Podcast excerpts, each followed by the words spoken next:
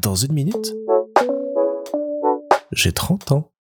Salut Alors aujourd'hui, on est le 1er décembre et qui dit décembre dit calendrier de l'Avent. Moi, c'est une grande tradition qui remonte à des années des années quand j'étais petit. On a toujours eu des calendriers de l'Avent aussi loin que je me souvienne. Donc on a très longtemps eu le calendrier Lego où on reconstituait une petite scène avec notamment le Père Noël le 24 et d'autres petits éléments de maison et autres qui apparaissaient au fur et à mesure du mois. Et on s'est toujours battu avec Louis et Théophile pour savoir qui allait pouvoir ouvrir tel jour. Et autant je pense que plus petit c'était un peu à celui qui arrivait le premier et qui se bataillait avec les autres et qui avait ou pas euh, l'approbation de nos parents pour ouvrir la case, autant par la suite il y a tout un système mathématique qui s'est mis en place. Je vous explique.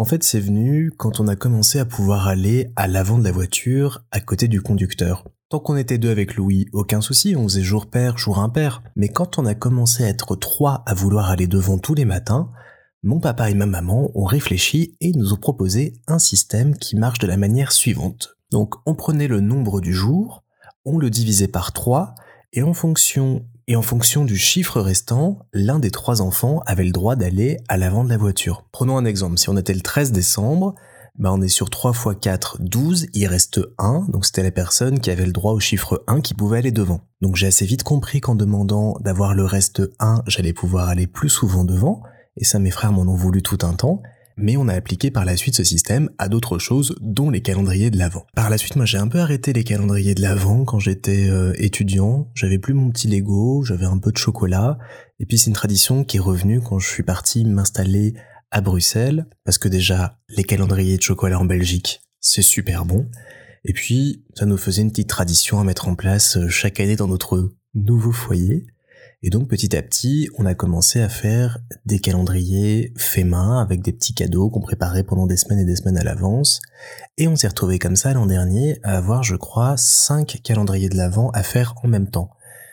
Ce qui faisait un petit peu beaucoup. Donc il va falloir qu'on trouve un petit équilibre. Cette année, comme on a eu beaucoup de projets, beaucoup de choses qui sont tombées ces dernières semaines, on n'a pas eu l'occasion de se préparer des calendriers, donc on est sur des choses un petit peu plus simples que les années précédentes.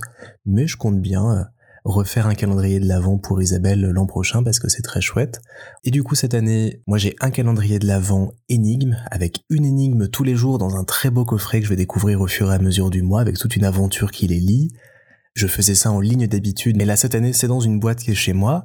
Et puis euh, je pense que je vais craquer sans doute pour un calendrier de chocolat d'ici 2-3 jours, histoire de me donner un petit boost d'énergie pour affronter euh, les matins bien noirs et bien froids qui arrivent. Et je trouve ça assez fou de voir la diversité de calendriers qu'il y a aujourd'hui. Il n'y avait pas du tout ça quand j'étais petit, mais là, euh, moi j'en ai vu de vin, même de fromage, et je trouve l'idée très très chouette. Les années précédentes, euh, ma, belle-mère que j'embrasse euh, nous préparait des calendriers bières avec que des bières locales belges, et je peux vous dire que tenir jusqu'au 24, c'était un vrai challenge.